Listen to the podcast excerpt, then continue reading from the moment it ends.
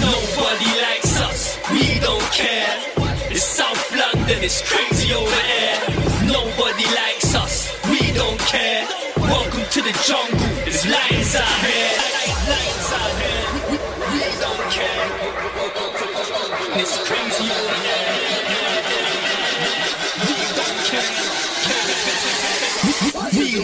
Hey yo, I'm Messi with my left, Ronaldo with my right.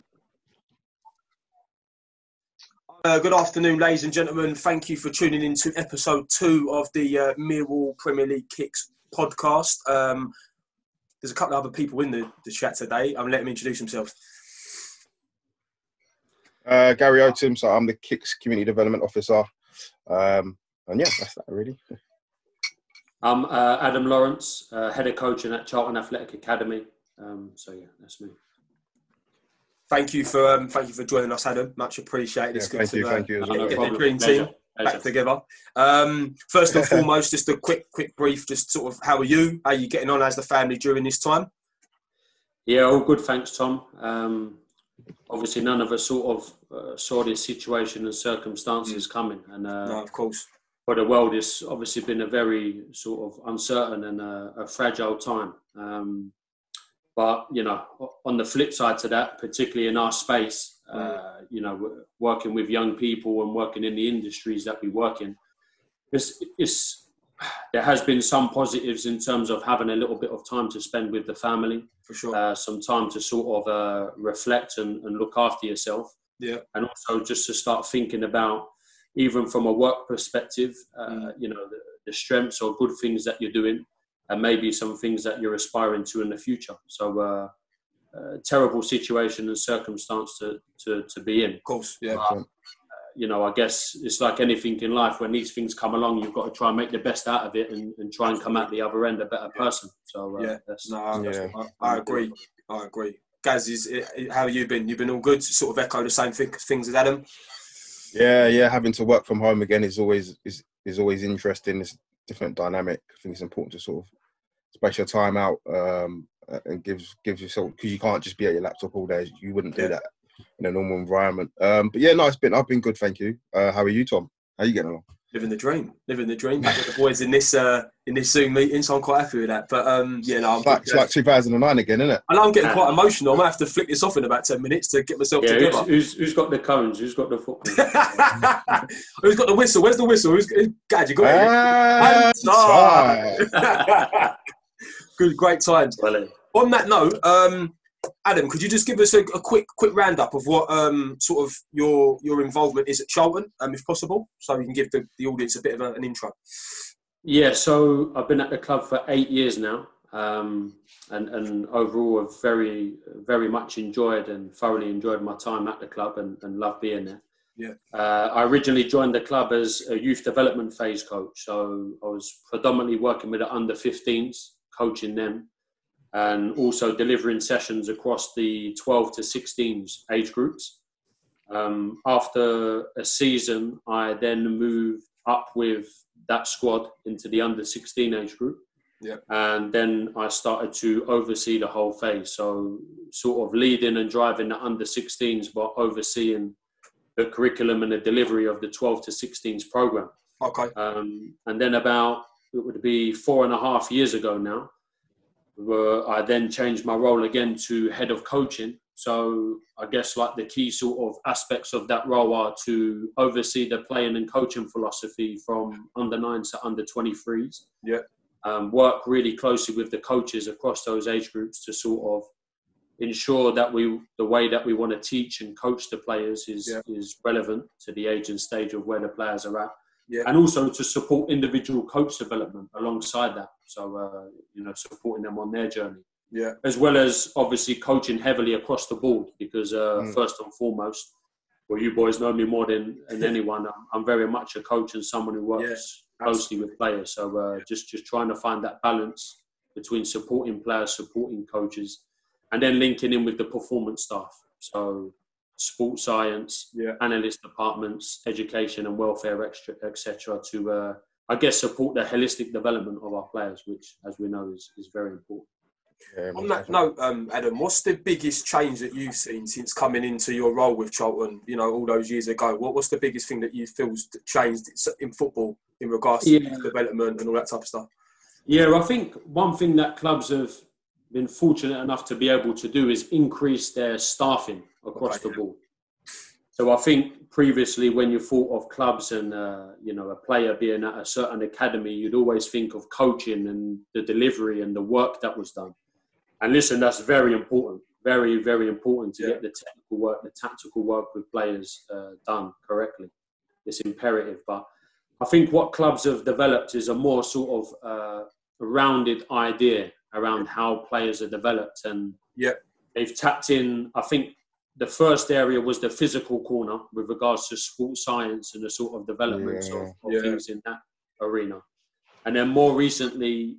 Uh, an increase in the psychological and social support for players, you know, Yeah. and, and a real understanding of what's going on in their minds at different ages and stages of their development and also their lives, you know, Yeah. and what young people are going through. Yeah. Uh, I think we can all be guilty of times, you know, when we've got a badge on our chest and we're representing a club and we're working in an elite environment of, you know, trying to hold our program into real sort of high esteem and expect Yeah.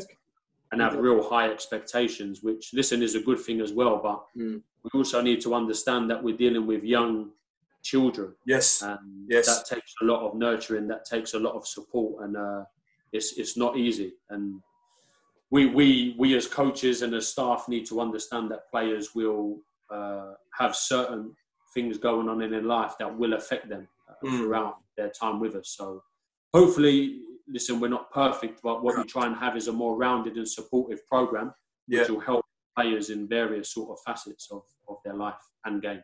Yeah.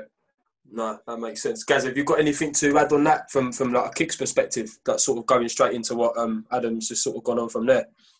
Yeah, so I think from the from the kicks perspective, is uh we we're a pro kicks is a program which is more than just about football, and it uh, you see sometimes it's easy to get lost in the fact that because it's football, you know, um, these are these are young people, uh, and especially I guess in the areas that we're working in in terms of Southwark, Lewisham, Adams within up the Greenwich area as well, is that we're working with young people that are coming from potentially difficult backgrounds. Yeah, definitely. Um, so in many respects, we're more than just football coaches. We're sort of youth workers as well. Um, and, and trying to get, gain an insight into their lives can make such a difference to their sort of day to day. Um, and a lot of them look forward to coming to kicks on a Friday or, I don't know, uh, Ashley Cooper on a Wednesday, which used to be Avondale, Adams stamping ground. Oh, I'm getting emotional. I need a night. Avondale, what a place that. But we are we're, we're more than just football coaches, and I think you could Adam may want to elaborate, but I think even Hmm. from his perspective, I think he probably sees himself as more than just a football coach, despite it being the elite level. Um, so yeah, that's that's my take on on that sort of. Yeah, and I think it's a, it's a prominent point actually, guys. I think on, on that bit, Adam, do you want to just give a, a little a little sort of minute just about your involvement in kicks previously with? Yeah, well- Yeah, first of all, it's a program that I very much enjoyed, very much enjoyed working on, and uh, obviously meeting people like yourselves on that program, and Yeah. you know you're carrying friendships on until this day. I think is Absolutely. very powerful and very special. Yeah. and I think listen, first and foremost, football sort of drives the program and is the vehicle to bring all these different people from different backgrounds together, and I think that is really powerful, you know, and special again. Of course. Um, So without the football, you wouldn't get X amount of players and children attending. But off the back of that, there's so much powerful life stuff that can happen yeah, naturally Definitely. because of the program. And I think, uh, I think you know, listen, I I don't know what you boys think, but when I think back to that time, you always think back to uh, all the kids that you met on the program, Yeah. uh, seeing them sort of develop uh, Yeah. the type of things that they were doing, yeah, um, as well as there being it's a mixed ability program, but Yeah. the thing that always struck me with kicks when we were doing it is that it was attended. There was a lot of good footballers, Yes. and, uh, a lot of good potential and talent there. And I think, as much as we enjoyed the inclusion side, you always want to see, you know, them sort of uh, good individual players or the players that sort of excite you. So I think it worked really well because it was a program that encouraged everyone. You know, we had the masses there in terms of numbers, Yeah, and we were fortunate enough to have a lot of good players there as well, which would drive the sort of level and, and Yeah. competitiveness. And and I thought that was great. yeah. No, I, I, have to agree. I felt that ultimately we were very lucky. I mean, some some of the ability and the, the quality, especially at uh, Bacon's and the La Masia on a on, on a Friday night was was was special stuff. The uh, the five pitch um, the five pitch tournament, wasn't it? The uh, the, the knockout. five pitches. Yeah. Mate, amazing. Remember when we had to move down to the two small five-a-side Yeah. ones as well because we didn't have enough space. Oh, yeah, I remember we. Um, I remember, I remember one week we all got together and we defaulted, didn't we? You started on the bottom, we worked all the way up, and then we got to the second to last one where Chan, Deji, and all that was, and then we had to full time. It was gutted. That was that was a slog that night. But no, but this is what I mean. It was the quality of player, fantastic. You know, I think exactly what you said, Adam, as well. Being able to actually see the journeys and and to see where the boys are now as well. Like for example, like with Chan, with Hass, with Vic, they're all they're all sort of embedded into the, the, the trust now, working full time, you know, and that's all that's been like a 12, 12 13, 14 year project, you know, for, so Yeah, for yeah. me, and I don't know for yourself as well, that, that's, that's a massive part. And just being able to see where people are now in lives, even if we're not still in regular contact with them, that we've all come from the same thing. Do you know what I mean? Even like ourselves, Mm. like friends, 10, 11 years on, it's, it's unbelievable. Um, yeah, yeah, yeah. no. and do you know what? That goes perfectly into the first question. Um, so, Adam, I'm going to put it to you. I thought we'd done about three or four already. No? it's the first one. No? It's going to be two hours, this one, so enjoy, people. Yeah, yeah, yeah. Um, I got a feeling of that. Yeah. cancel dinner. Cancel dinner. Yeah. Right. Um, does the Premier League Kicks program improve the prospects of late developers um, and promote their academy progression potentially if they were to get that opportunity? Yeah, I think I think the key for me here, Tom Gary, would be first of all, clubs need to be aware of the community programs that are Yeah. taking place. You know, that's the biggest thing for me, and also respect the work that is going on. Yeah. And I think that will look different uh, club to club in terms of how the academy views the community program and how sort of close they link Yes. for me, thinking, you know, in terms of my community experience, uh, not just kicks, but all the other programs we've worked on, is you're working with a large quantity of players. Yes. So they're obviously mixed ability when you go to estates, when you go to schools, when you do holiday camps. Yeah. True. But because of the areas you're working in, you're going to come across good individual players and some really good talent. So I think it's about the club's sort of buy-in to those community programs and also understanding of what talent ID and Mm. players look like. Mm. So, you know, the later sort of developers, or I would call them sort of more like uh, the raw sort of gems, or the, those players that have the potential to. Yeah. That's where, for me, clubs need to have an understanding of that type of player Mm. and how they can further support them, you know, in the program. do, Uh, do you I've- think? I've- Oh, sorry, Adam. Go on. Sorry. no, no, I was just going to mention Paul Pierce at this Yes. stage, who I know you both know well, Yeah. um, who's a scout Yeah. at Millwall. And Yeah. I thought what Paul was really good at was, uh, you know, when we sort of made contact with Paul when we invited him down to come and have a look and look at some of the boys. I found that he genu- genuinely, you know, sort of brought into it and wanted Yeah, to come and see and wanted to help the boys Yeah. and that's the type of that's the type of approach that you would like to see clubs have you know to not think that I don't know, I don't know that anything is sort of beneath them or Yeah. you know for coaches who are out there working at community level you know anyone most people can spot a good player you know so yeah. Absolutely.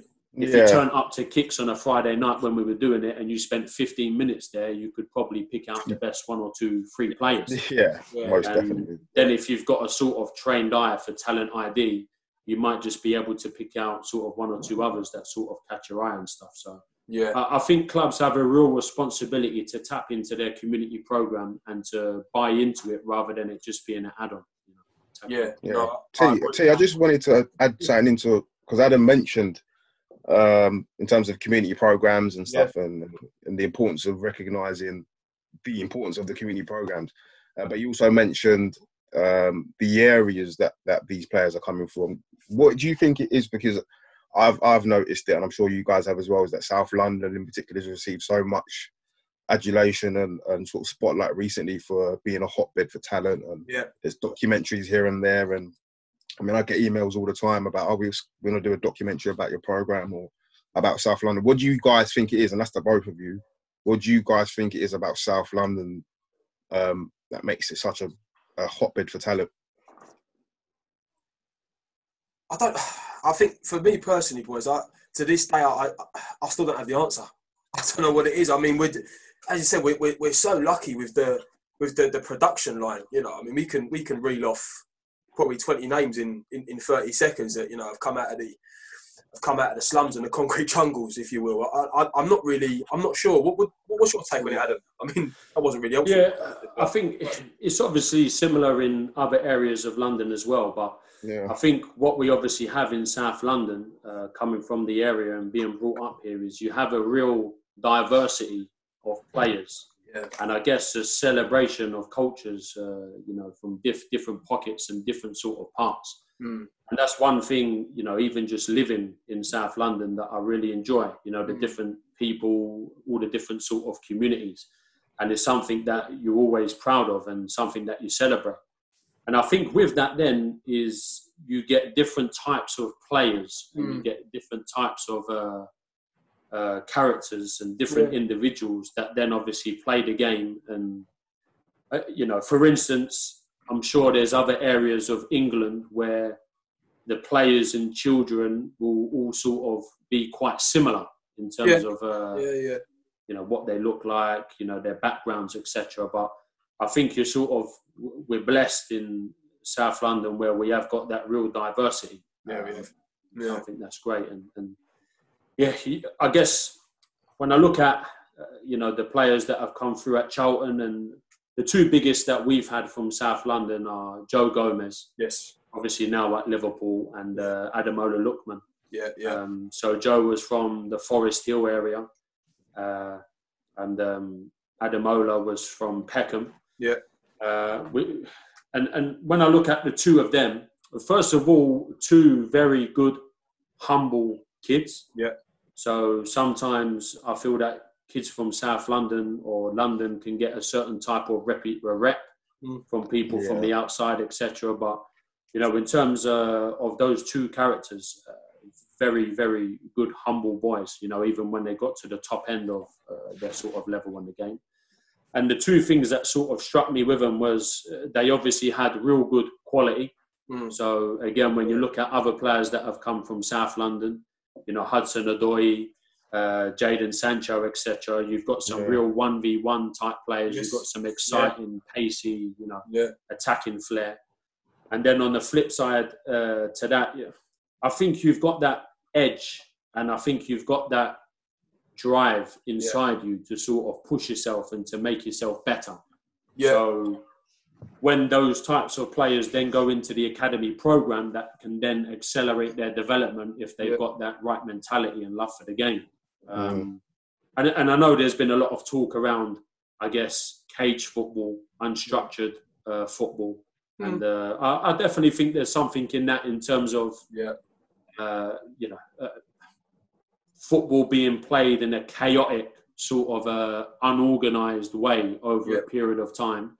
And, and also the mix of ages you know, young yes. boys playing with the older lads. Yeah. yeah. Getting roughed yeah, up, getting bashed up a little bit. I yeah. definitely think there's something in that as well. Um, so yeah, I, I, agree with you, Tom. It's, it's very difficult to put your finger on one thing. I guess you sort of just try and think back to you know some of the lads we've come across and just try and find some sort of consistencies. But uh, a love for the game for me is is got to be critical and crucial. On what you said about the mixed age groups as well. Sorry, T, I've cut you off again, bro. No, no, no, go on. I know you're gonna. I know you're gonna say. Go on. Yeah. The mixed age thing is, is a massive one, um, and I feel as though that's part of what makes. So, for example, kicks is is is quite a in terms of age groups. We do try to split it, but generally speaking, there may be a 12 year old against a 15 year old. Yeah. And, and, I feel as though, from my experience, what I've seen. So, Tom, obviously, you know the Joshes, the DDs, um, yeah. The Jalangs, they benefited massively from coming up against the Chans, the Montels, the Hassans, the Victors in terms of their development. I'm sure they were yeah. doing it outside of our yeah. environment in terms of kicks. Mm, they were doing it definitely. away from us. But within that environment as well, they would benefit. I think they've said it before. I think Femi said it in our graduation match in 2017. Femi said that mm. a lot of his development came from the fact that he was facing people that were much older than him, bigger than him, stronger than him, and he had to find different ways to play and to maneuver within that environment. So yeah, I defo, um, definitely agree with what Adam said there. And, And, and going back to the kicks thing as well is that ultimately, boys, if you if you think about it, if we actually if we go from a logical perspective, when when we was on the sessions, we'd always buzz off watching the young boys playing, wouldn't we? Because they'd get together, they'd rally together, and they'd give the older boys a pasting, wouldn't they? No, but that's the thing, and that was that was nurturing itself. That now looking back, we you know facilitated a bit of that as well. You know, I think that's yeah, yeah, that's that's that's crazy. And it, with that as well, right from your perspective, Adam, head of coaching at Charlton, what do you want to see from a trialist when they come through the door? What do- what what, what do you what do you what do you want to see, and what, what should a player have in their locker or sort of have sort of bubbling to be working towards to, to make it at an elite level? Yeah, I think like the first thing to appreciate is obviously no one player is going to look the same Mm. as another. So you've always got to try and look at that player as an individual and try and look at them uh, and, and not sort of benchmark too early. But uh, the first thing, Tom, to be honest, is I don't really like to judge trialists too early. You know, when Yeah, they yeah. come in the building. I love that. So, you know, if you put yourself into that situation, you're going into a new environment, Yeah. which is, uh, well, on paper, elite. You're going to be training X amount of times a week. You're around completely new players. You know, you might not know anyone in the team.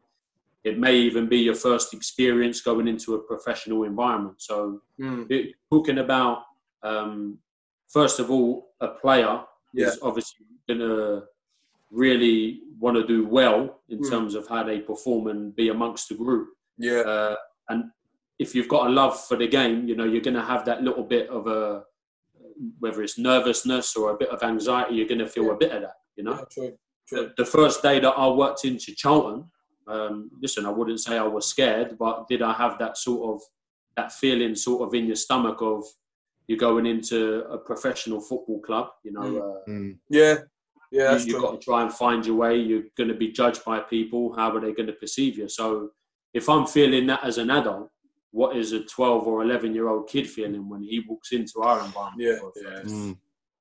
and and then what you're hoping to see over those after those first sort of one to two weeks and once they've settled in is for me they've got to have that wow feature or an area of their game that Okay. even if I don't know the boy or why he's come in, I should be able to walk up to the side of the pitch and go bang, you know, that's why he's here. That's Okay. why he's here. Yeah, And, not just trialists with that, Tom, you know, even signed players. So yeah, I like hearing that. It's good to hear that. yeah, I, I just think Yeah. for me, sometimes we can look at players as they have to be rounded, or Mm. X player isn't good enough because he can't run, or X player can't Mm. is not good enough because technically he's not this. But I just think if they've got an outstanding feature, you know, something that really Okay. highlights their game and their potential, then I think that that's something uh, that you can work with over a period Okay. and then hopefully refine some of the areas that they need work with. Um, Yeah. so yeah, I think an outstanding attribute, something to get you Okay. excited about about them, would be the thing for me. Uh, You see, obviously, with the the generation of football that we're in now, and it's an exciting one as well. In terms of um, attributes that you just said there, in terms of physicality of a player, how important is that? I mean, not just in terms of how big their shoulders are, but in terms of how they can get around the pitch. So, for example, if, if a player highly technical technical levels are prestige, but physically you know they're not going to be able to cover every blade of grass, but maybe they're a little bit more intelligent about their starting positions and all that type of stuff. Does that play a big part when it comes to recruitment and, and the risk and reward factor of, you know, if that makes sense? yeah, yeah, and and you know what football can be like, Tom. Even Yeah. though you might have, you know, uh, an academy style of play Yeah. or a talent ID program, Yeah, yeah, you're also talking about individual professionals who Yes. have got maybe different opinions on on True. things. true. Yeah. Uh, but but I think what we've tried to benefit of is having some longevity with the staff working Okay. at the club over a long period of time, which has helped. But I think uh, I guess like it, just talking about for me as as a coach or as someone when I work with the players, the first thing that I want to see from a player is their love of the game Yeah. and their mindset to develop and improve Yeah, you know yeah. so for me, before we talk about technical ability, before we talk about physicality, Yep. that is something that really resonates with me working in the environment over a long period of time because Okay. The, the best players that I've worked with, the players that I've seen come through the system, a key attribute is is that real sort of driven mindset to be the best and to develop and push themselves. Okay. Sometimes, if I'm honest, that can result in players stepping over the line or Oh, not understanding where the boundaries are in terms of, you know, the, the sore loser, you know, or Okay. Yeah, yeah. Oh, oh, right. Okay. From that perspective. arguing with the boys on their team because they've lost, you know, those little things. But what you understand over time, although you manage that in the short term, Yeah. that's not necessarily a bad thing in terms of the mentality of the player. How, how, do you, how do you refine that? How do you tune that, Adam? Like in terms of what you just said there um, about you know the, the, the sore loser type of thing. How do you? Yeah, I, I, I just think like if if you see a couple of players go at each other a little bit, Yeah. I think uh, what, what I tend to do is sort of leave it to start off with and Oh, just observe it and see. I think Yeah, you can't yeah. miss them type of things. Yeah. And then the time where you would obviously step in is maybe when it escalates or it goes further, and it's Okay. just a Yeah. Yeah. Yeah. come on, lads, you know, this, uh, you know, one of them sort of things. Uh, so Yeah. it, it, it never goes too far, but you can see when, and if there's a real hunger and a desire to win, and you want that to be in training as well as games, Yeah. at times those big personalities and the big players uh, will sort of blow up every now and again. But you also want to develop good people and Yeah, I'll- I'll- players I'll- that appreciate and understand that winning and losing is part of the game. But it, you definitely want that sort of mentality. You know, just to go back to your original question about the physicality and technical ability. Yeah. Um, listen, they're both very big key facets of the game. For sure. Uh, I think if you looked at the game at the top level, Yep. uh, I think speed and Yeah. you know agility have become like you know and agile players being able to change direction and being For sure, fluid, for etc. For sure. Have become real key parts of the game. Yeah. Um, so, but me, you know, I don't look like to look at size in terms of height Yeah. and the width of a player's shoulders in Of course. terms of like dictating your decisions on them. Yeah. You know, Yeah. so I, I personally think like when you look at players, they've got generally their their legs are strong. You know, if you look at the top of their legs, they're powerful. Yeah. But they're lean athletically on their top mm. half as well. So if you get muscle bound or you get too top heavy too early, that can affect your speed and also the the agile side of the game in terms of how you move, and you can become a bit wooden and stiff with your movements. Um, Yeah. So you know that that type of work can obviously come further in a player's sort of development. But uh, as you know, in terms of you know technique and a player's ability to you know manage the ball, control the ball, field the ball, uh, Yeah. Pass the ball, you know, stay on the ball in terms of manipulation and one v one ability, etc. For me, they're real key attributes and things that should be worked on from a very young age, Yeah, I right agree. way Yeah, through the academy. You know? Yeah. and and uh, yeah, you know, I, I would like to hope if there were players out there that had outstanding technical ability and game understanding, Yeah. but were physically not as mature or maybe later developed. Mm. I would hope that the system nowadays gives them more time to develop than maybe previous. Yeah. Uh, No, that's fair. That's yeah. How, how, Sure. how long is the uh, like a, a trial period now, Adam? I'm a little bit out of the out, out of loop, out of the sync of it all. How, how long is it from start to finish now? Trial period. Yeah. So a trial period for a player is eight weeks. Okay. That's significant. okay. Yeah, it's quite. It's it's a good period for the player. Um, Yeah. Go, going back to what I said previously, just to settle in for a couple of weeks and, Yeah. and then obviously go from there. Uh, it, it used to be six weeks, but that's been extended. And what you can't do, you can't register a trialist twice in the season. Right. Okay. Okay. Right. I'm with you. For instance, if we had a player on trial for eight weeks this year and we didn't take him, we couldn't then bring him in on trial again until next season. Yeah. it Makes sense. Makes sense. So, uh, so yeah, so that period I feel is is good. So Yeah. when the players first come in, you know, the coach will have a conversation with them, with the parents, uh, and along with the recruitment department, speak to them about the timetable, obviously days of training, etc. uh, exchange contact details. Yeah, yeah. Um, and then obviously the coach would then treat, or should treat, the trialist as a normal squad player within that time. okay, So okay, right. naturally try and make them feel part of the group, integrate them in terms of training and games. Yeah, yeah. Uh, and there would be a four corner review of the player at the end of their trial. So, uh, of course. yeah, listen, unfortunately, not every player that comes into the environment can be signed, but No, of course. what you're hoping to give the player is a, a, a good experience of the club and the academy environment, and hopefully some uh, good and developmental feedback for them to sort of go away with to improve and develop their game. Yeah, And I think I think you see that in football where you hear it all the time. Player didn't get signed by this club, maybe not didn't get signed by the next club. Uh, At some point, um, through through the, obviously their talent and the determination, they end up somewhere at some point. You always tend to hear stories of I don't know. Uh, We've seen it ourselves, Tom, with sort of Didi, for example, where it didn't work out Yeah, here or there absolutely. or there. And yeah, he's yeah. now found himself at QPR, and I think that that he learned a lot from those. I wouldn't say failures, but that from those learning experiences at at um, those other clubs where he was at before he obviously signed for QPR. So I definitely definitely like that point that you made there. I just wanted to ask you, Adam. I wanted to go back a bit in terms of your your early st- uh, stages as a coach, and who were your sort of coaching influences when you first started out, and how did you get into coaching? Yeah, so um, I, I started when I was 17. Was when I done my level one.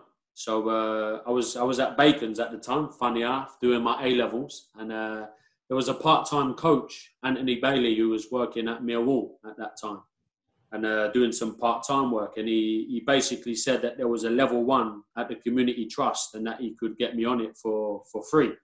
So I was playing at Carshalton at the time, so I still thought I was half a player anyway. You you was there for a player, Adam. Definitely a Definitely player. give you that. Yeah, I don't know about that, but then um, I just thought, listen, I love football. Uh, I know Anthony. I'll just go along. If anything, I'll just get a week's worth of just just playing, just playing. Uh, yeah, yeah, yeah. yeah, And that's, then, how, uh, that's how it was it. That's it. yeah, Yeah, yeah, yeah, yeah. exactly. Yeah. and, and then you obviously go on the course, uh, and Louise Newstead, who now Yeah. works for the PFA, was Yes. the tutor on the course. Um, and immediately, I think, well, I think she saw that I was sort of a local lad, uh, my age, maybe potentially doing some part-time work. Uh, work lived around the corner from the club. Um, so she sort of introduced me and brought me into the academy just to sort of work part time. And I think she was key um, from a football perspective. Of course, you know, you know, we can talk about technical development, developing your game understanding, etc. But I think what she really gave me was a, a good introduction to working at the community scheme. Yeah. And as someone who was sort of, you know, Lou coming from Catford, she had been with, through Millwall for a long Yeah. period of time as a player and a member of staff. Yeah. Uh, so she had a real good understanding of the local area and what the club meant as well. Um, and I Mm. think she sort of helped me really develop and, and support me through there. And uh, I think the second person that was very influential in those early years was Jim Hicks. Ah. So, you know, people that know Jim who, who works at the PFA now, funny Yeah. enough. I need to speak to him about getting me a job, I think. And, and getting, uh, Not wrong. yeah, I think. I think what Jim was just a very good coach, and he was someone that just loved the game. You know, they were the two things that just stuck with me straight away. So Mm. when we were working at the Lionesses at the time, I was fortunate enough to coach and work with Jim, and also be able to observe him. Um, Okay, and I think at that time that was something that was fundamental to me. You know, if if there's any sort of young coaches or aspiring coaches out there, the, the best bit of advice I would give them is try to surround themselves by, well, observing and being around people that are better than you at what you want to do. Yeah. Yeah. So first of all, you have to be selfless enough to say, I'm not the best coach or Yeah. I'm not the best professional in the world. Yeah. And then you need to go after those people that are the top in their field. You know, they're, Yeah. and, and then sort of not not leave them alone and sort of tag on to them. yeah, that's true. Yeah. They're, they're the people that are really going to benefit you in the long run. And uh, you know, similar to our friendships, you know, even to this day, uh, you know, Jim and Lou are both very good friends of mine, as well Yeah, as yeah, being, yeah. you know, I guess mentors or a support with me in my career. And I'll forever be sort of grateful for that as well. Listen, there's been a number of people that have really helped me along the way, but but those two have been extremely in, in those sort of early years, you know. Brilliant. Thank you. On on that note, Adam, as well, what would you say your most significant moment has been in coaching today? What was that that that moment, the transition for you, when it was just like, I'm here, but you know what? That that's where I want to get to. Was there a specific moment, or was there a, a couple of different junctures in time, or Yeah, I, I think if there was one, it was when I went to Charlton, Tom. Yeah. Because when you deserted me, think- when you left me? Yeah. Cheers, mate. Thanks. well, we developed Gaz, and then he was the progression. You know, he, he stepped up. Uh, Yeah. but yeah, it was. Um, it, I think it's sort of in my head.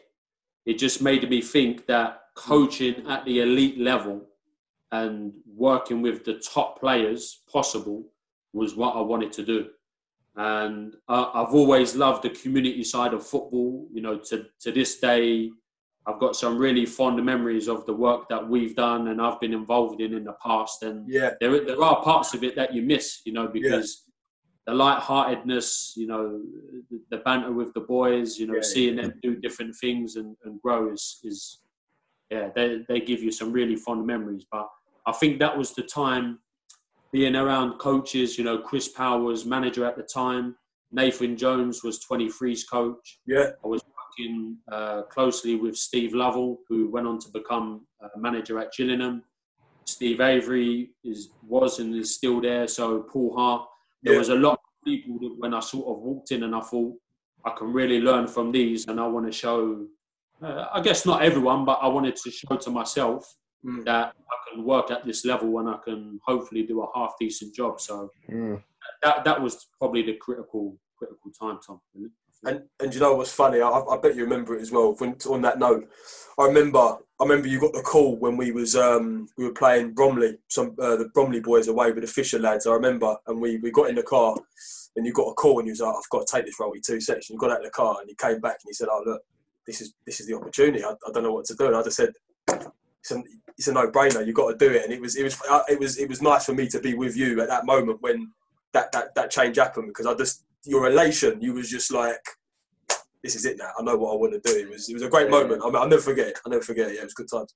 Yeah, no, Yeah. cheers, Tom. But yeah, no, and even then, you know, when I think uh, obviously what was happening at Millwall, but then also uh, the, the Fisher program that we had started was quite exciting, and obviously we had a few of the boys from social inclusion and Yes. kids program within that, uh, and and it's, it was in my head. I felt that it was quite an exciting time to be doing that type of work. Yeah, Um, But yeah, I, I guess it's like anything in life, just the timing of things and when certain opportunities come your way. No, You Oh, you gotta take them.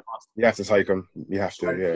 and I, and I think on that note as well, I think we can all sort of put our two pence in this bit as well. It's like, what what's what's your take on sort of um, sort of the non-league side of things, Adam, in terms of you know uh, the conveyor belt into the into the program program into the you know to the elite levels of football, and what's your experience been personally with non-league football and, and all that type of stuff? Are you talking about as a coach or recruiting players? Just in general, Newcastle? just in general, yourself and that what sort of you know how it's allowed you to look at the, the game in from grassroots to elite level differently. Your your personal involvements in non-league football and, and all that type of stuff. Yeah, yeah, yeah. I think like particularly from a coaching perspective, where I was coaching at non-league at uh, you know quite a young age, Mm. I think what it sort of helped me to do was, I think it helped me to work in a sort of uh, well, is a semi-professional environment. Mm. So the players want certain types of training sessions. They do want to be supported Yeah, uh, you know, if your program is half decent, they want it to be semi, you know, quite professional so that they can develop and improve.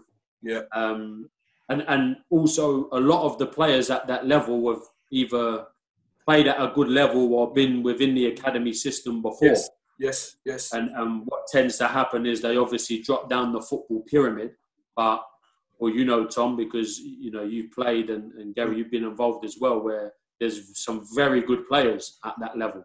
Yeah. Um, so, so what it then allows you to do, it allows you to be challenged as a coach, Yeah. um, and and you sort of develop your idea of how you want the game to be played, or how you look at sort of player development and uh, developing players at that sort of level as Yeah. well. And and then I think I just think there'll always be players out there. You know, Yeah, uh, sure. I, I think there'll always be good players at non-league. Uh, and again, similar to what we're saying about the community program, I think any sort of head of recruitment or scout out there that would neglect the non-league level, I think would be uh, very naive in terms of what's happening. We, we only have to look at, you know, take a player like Joe Aribo, for instance, who Yes. came into it Yeah. Staines. Yeah. And uh, Joe, immediately there was sort of something about him that sort of caught the eye. And, uh, you know, you, you're talking about a player that come into us when he was 19, had never played at a professional club before, Mm. and now he's playing in the UEFA Cup for Rangers. So It's amazing. It's mental. Yeah, it's mental. Yeah. in the space of X amount of years and playing for Nigeria. So It's amazing. are you going to be taking hundreds of players from non-league each year? You know, no. No. But you'd be naive not to understand that there's some some good players there. And I think one of the benefits that young players can get as well sometimes is they can get that first team experience quicker Mm. than if they were at an academy. So Yeah. what that then agree. Yeah. Yeah.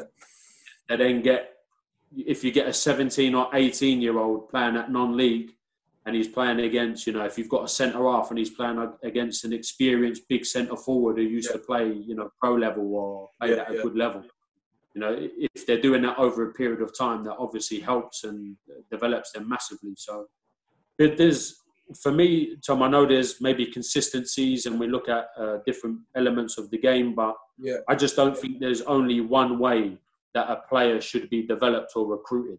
No, I Um, agree. I agree. And I, I think as open-minded as you can be Mm. will, will only sort of uh, help you along the way to, Mm. to find players and talent. You know? No, I think it. I think it goes back to what you said, though. You know, when we discuss sort of young people or young young uh, young kids playing against older kids, it's a similar thing in terms of non-league as well. For the seventeen-year-old playing against uh, a twenty, a thirty-year-old centre forward, and you're just you're you- you're still playing against someone who's got more experience than you, bigger than you, probably possibly stronger than you, having to find different ways of uh, winning your individual one v one battle against that player.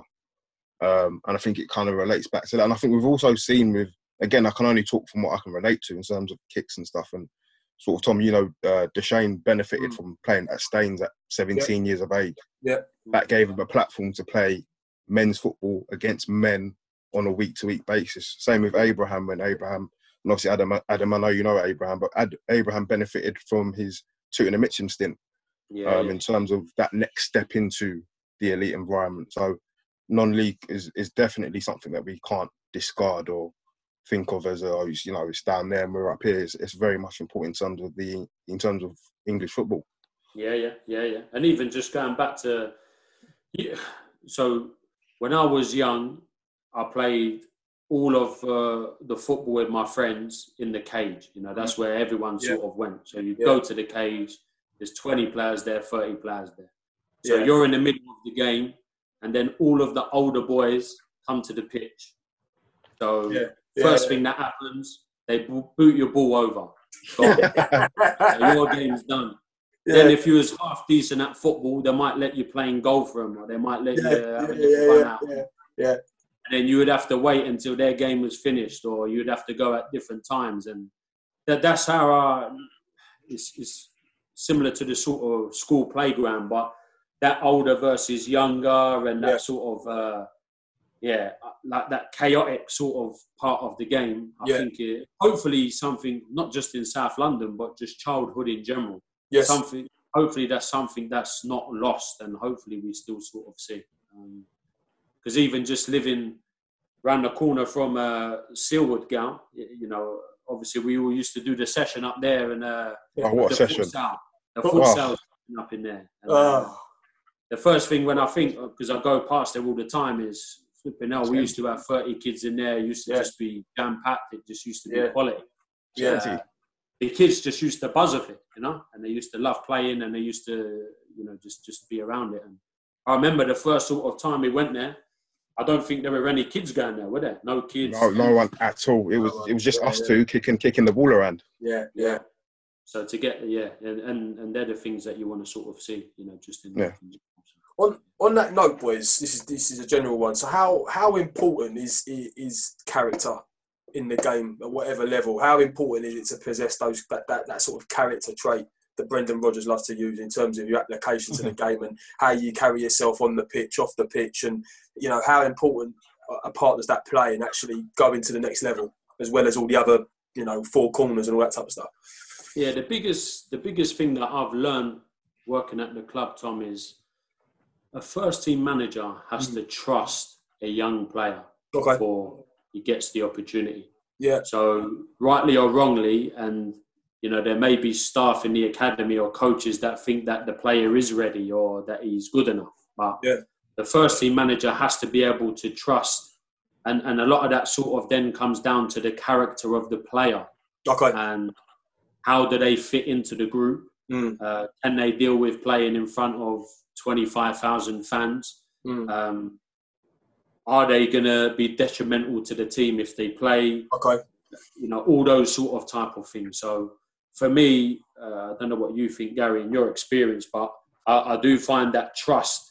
A manager has to have trust in a young player, not just on the ball, Mm. but all the different facets of the game for him to to get in there. And for that, the challenge for the player is to gain the manager's trust and show that they're ready and, and really push. Yeah, I think from from my experience in terms of sort of kicks with with, a, with a, obviously a hint of sort of the elite side of the game where we try and push players on and so on.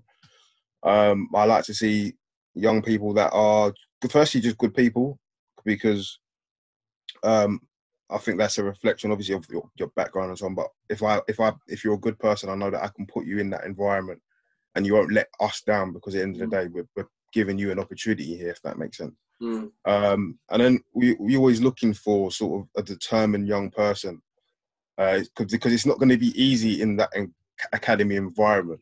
You, you're always going to face difficulties, and if you manage to progress from academy into first team, first team, no, wherever you end up going, you're going to have tough times, and I think you're going to need to have some a, a resolute character trait to get through those difficulties um, and not just giving up at the first hurdle. And of course, you always need support. Um, and I, I- from having learnt from you two, is is so important to, to be able to be there for young people. Mm. But at the same time, you're always looking for, you know, someone to take stand and to sometimes, you know, deal with difficulty. Mm, yeah, Um, good those are the two things that come to mind for me straight away. No, no, it's a Yeah, great yeah. point. Yeah, it's a Yeah, great and point. he, I think like the, the good the good people or good person bit sort of definitely resonates with me because what what I say to players is the player on the pitch has got to look different to the player off it. And what I mean by that is when a player turns up to training, they should be respectful. They should, you know, be dressed smartly. They should shake your hand. They should Yeah. be polite. They should have respect for the other staff. They should have respect for each other. You know, Yeah. all that type of stuff. But then what you want to see when the when they cross the line is you want to see. I just call it a football mentality. Yeah. That's that's what I look for Yeah, yeah. is is the energy right? You know, is the intensity right?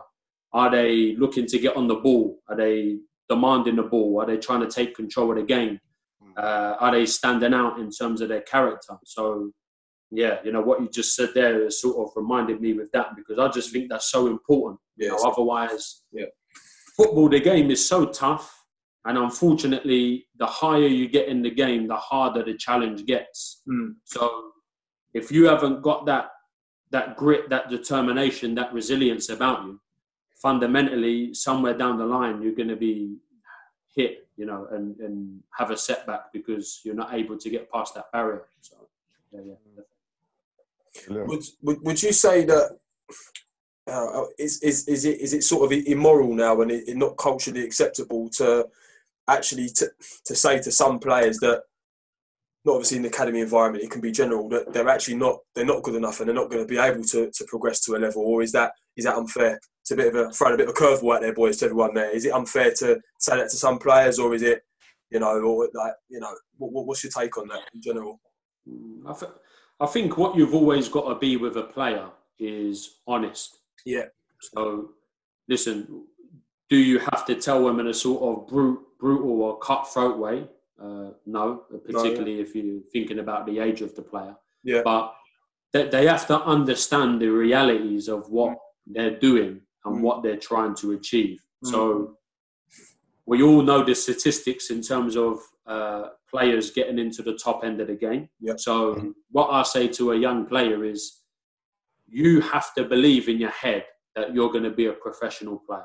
Okay. So even if I tell you that you're not, you have to have in your mind that you're good enough and that you're going to make it and you're going to push. Mm. A flip side to that, you also need to understand the realities of the game and also make yourself a rounded person in terms of your education. So you've got a plan B. So if, for instance, you get released from a club at 16, Yeah. you're not sort of twiddling your thumbs and thinking, what the hell am I going to do now? So Yeah. to have that sort of like mentality where they are going to make it, Yeah. Yeah. also being mindful of the you know what if type of thing and uh, I, i've always been conscious of because i'm very thankful and very appreciative of, of being in the position of being able to work in football Yeah. and also being you know a support and part of a player's journey at our club you, you've got to be genuine with them and Mhm. listen you've got to tell them when they're doing well and Yeah. when things are not going well and you you feel that they can be doing better you've got to place some demand on them you know but fundamentally going back to what gary said first you know if they, they've got to know that you care about them Yeah. they've got to know that you're genuine about their support For sure. and then i find whether you're giving them praise and loving them or you're coming down on them like a ton of bricks Mm. at least they then know that you're doing it for them and Yeah. it's not for you or it's not for a show you know Yeah. it's, it's genuine so that's the way that i've always sort of tried to approach it And, and and in your experience as well, Adam, obviously at Charlton, what what what's the influence of, of the of the support network around the player like um, that you're experiencing, regardless that's under nine all the way up to twenty threes? How important do those people off the field have have on that and have on that player in terms of their application to, to the game?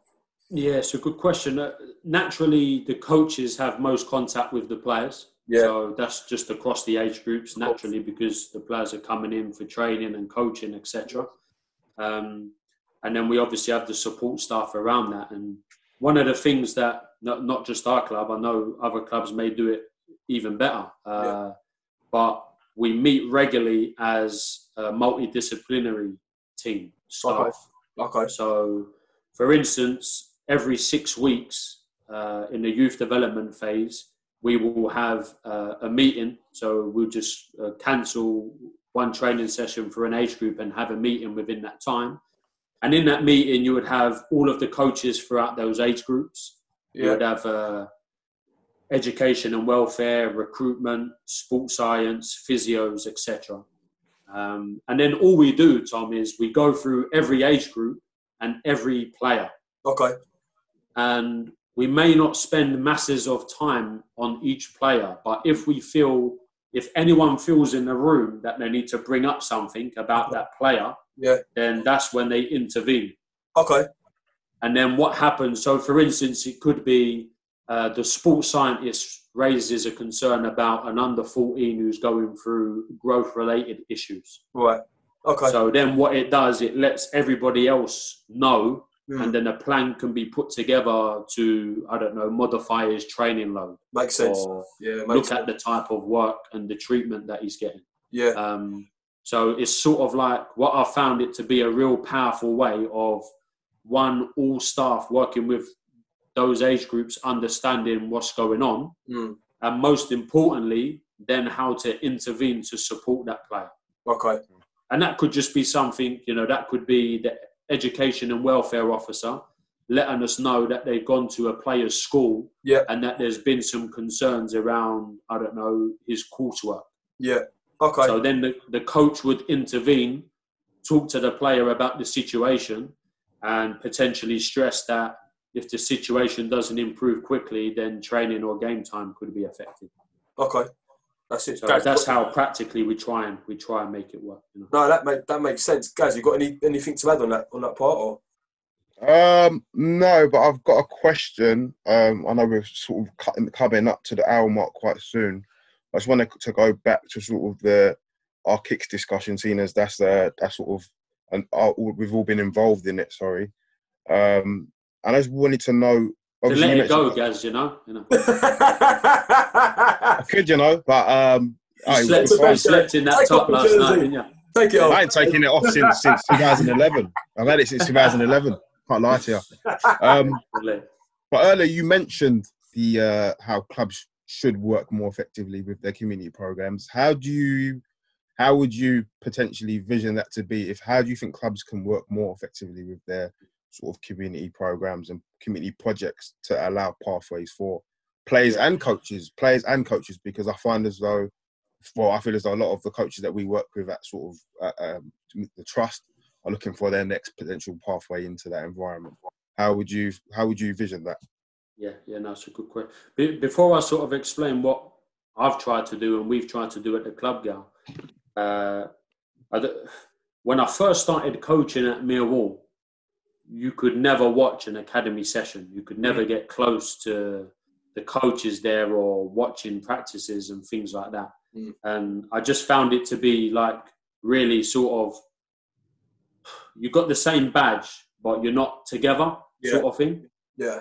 Um, and thankfully over the time that sort of improved in terms of uh, and, and Millwall trying to do a lot of good things in terms of that type of work. But that was just an example of me understanding that there are younger coaches out there that do want to sort of observe training or they do sort of want to be around it. And Yeah.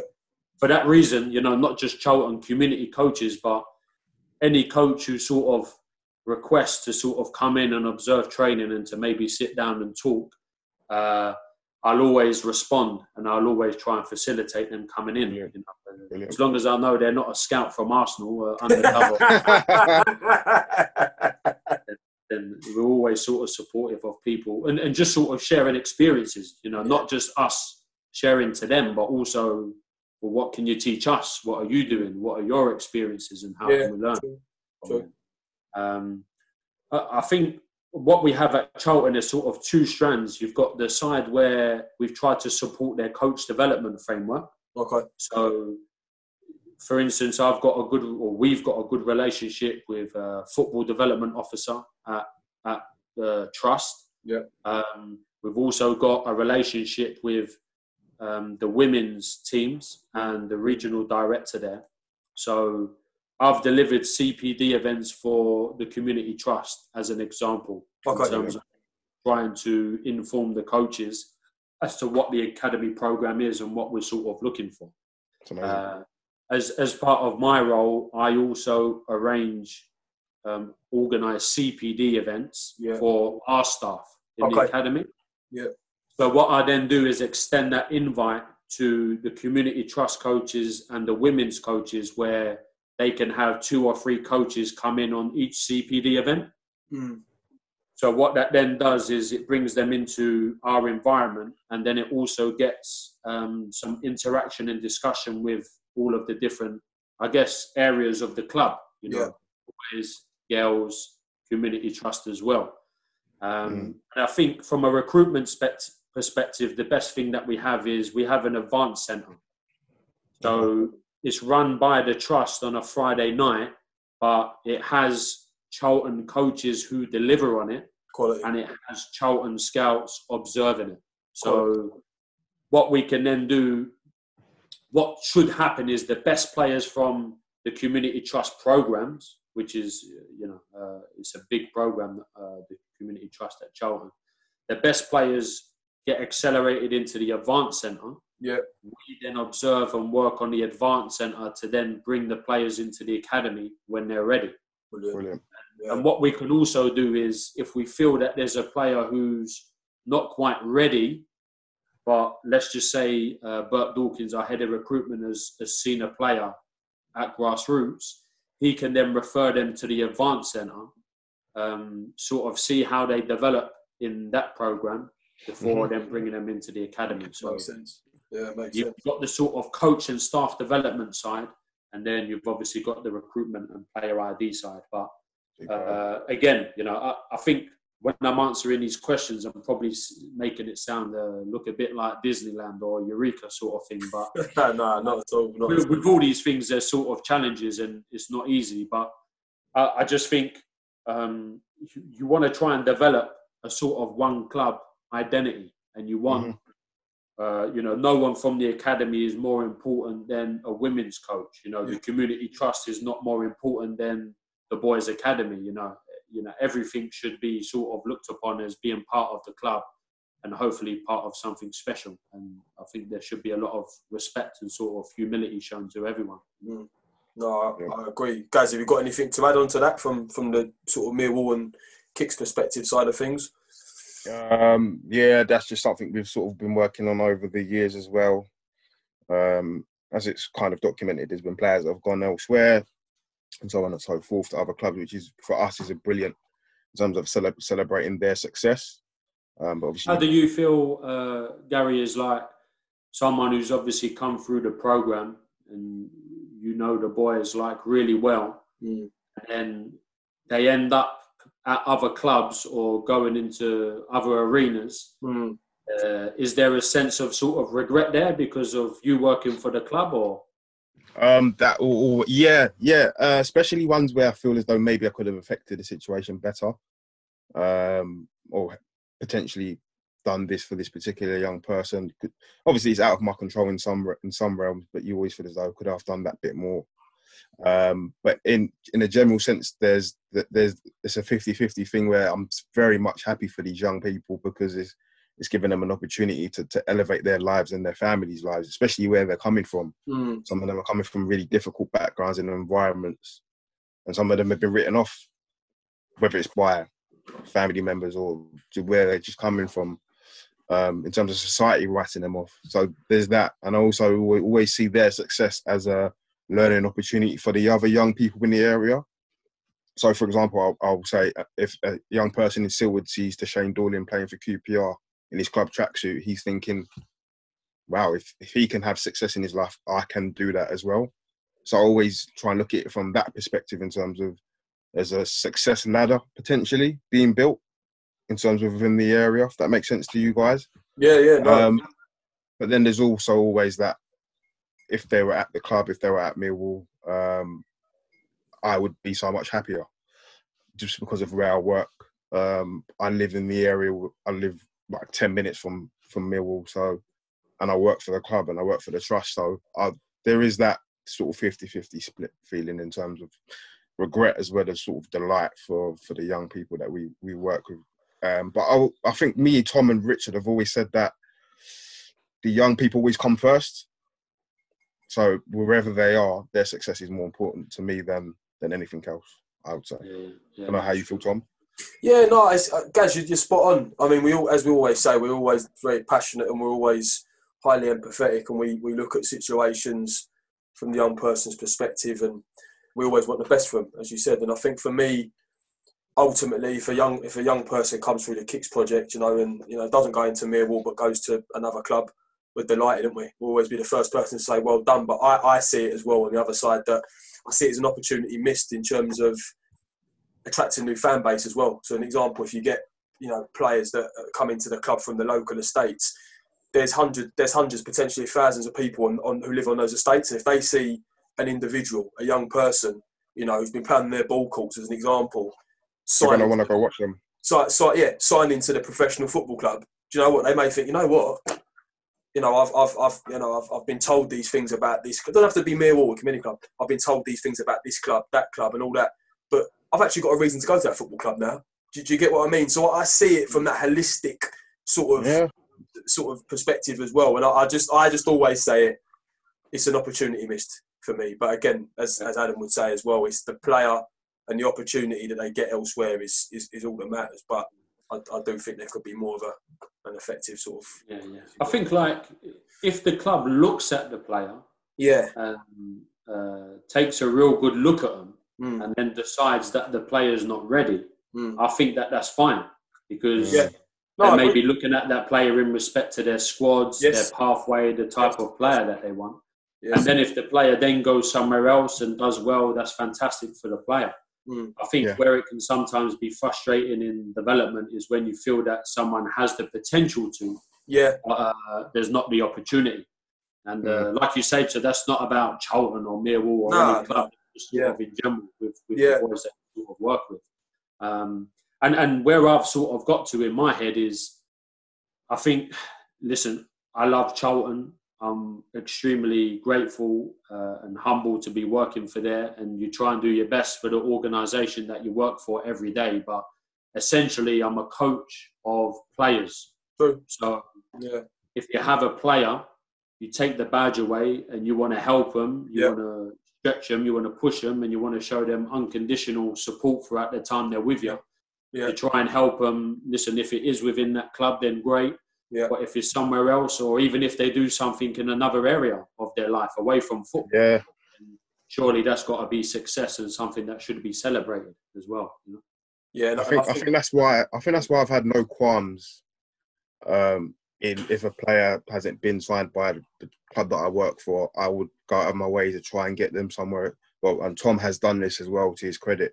We'd go out of our way to try and help them elsewhere, whether it's to get them into non-league football, or it's to get them into another an academy environment, oh yeah, or it's to sure. get or it's to get them come into the to the Mill Community Trust Academy program, the the college college work college program, and give them an educational educational pathway. We will always do our best to work with these guys, even if it doesn't work for them at the club we work for in terms of the academy stuff. Um, but going off going off that, I remember Tom when we went down to we went down. Tom, where did we go? We, um, Ed, Abraham, Dej were both on the pitch that day. Was it was it Mill? Was it was it the Mill training ground? Oh, of course it was. Yeah, the training ground. Of course it was. Yeah, yeah, yeah, yeah, yeah. Yeah, it was. Yeah, it was. Oh, uh, I, s- I saw yeah, you when there. we- yeah, I linked Yeah, up. yeah, yeah, yeah. yeah, yeah, yeah, yeah, yeah.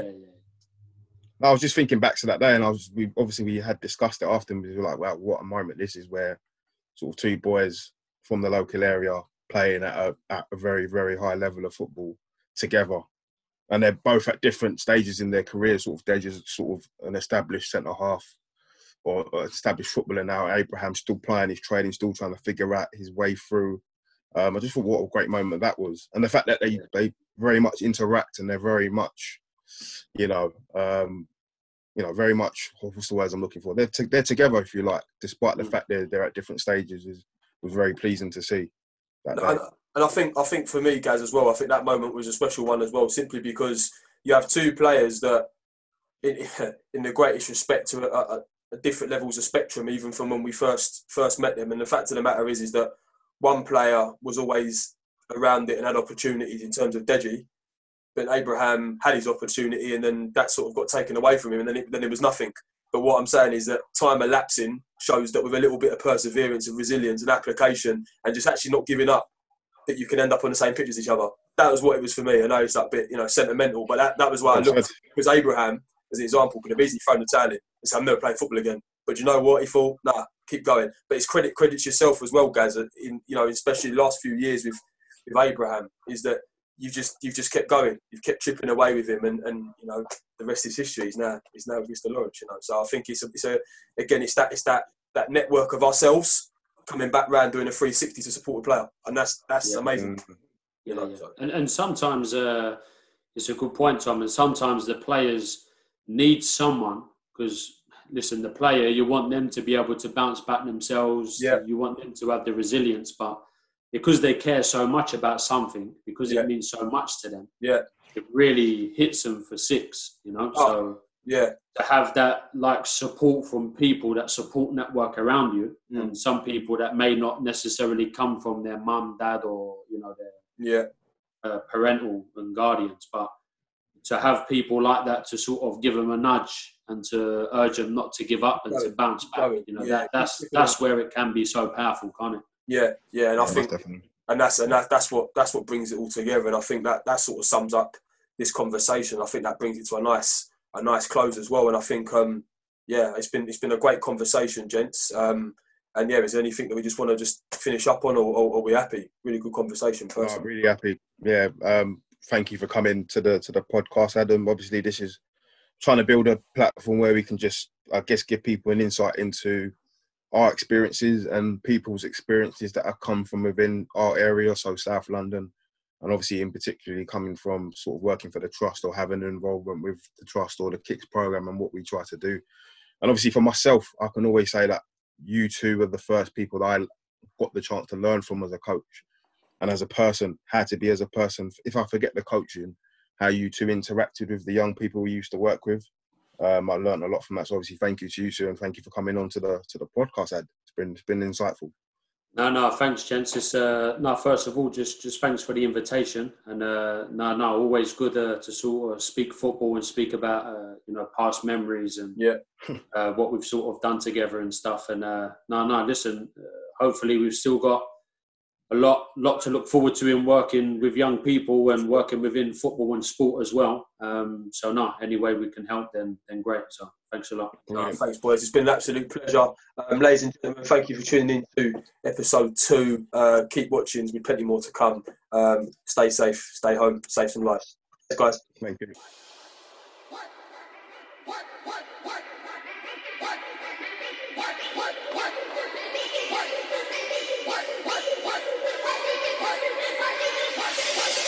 Nobody likes us, we don't care.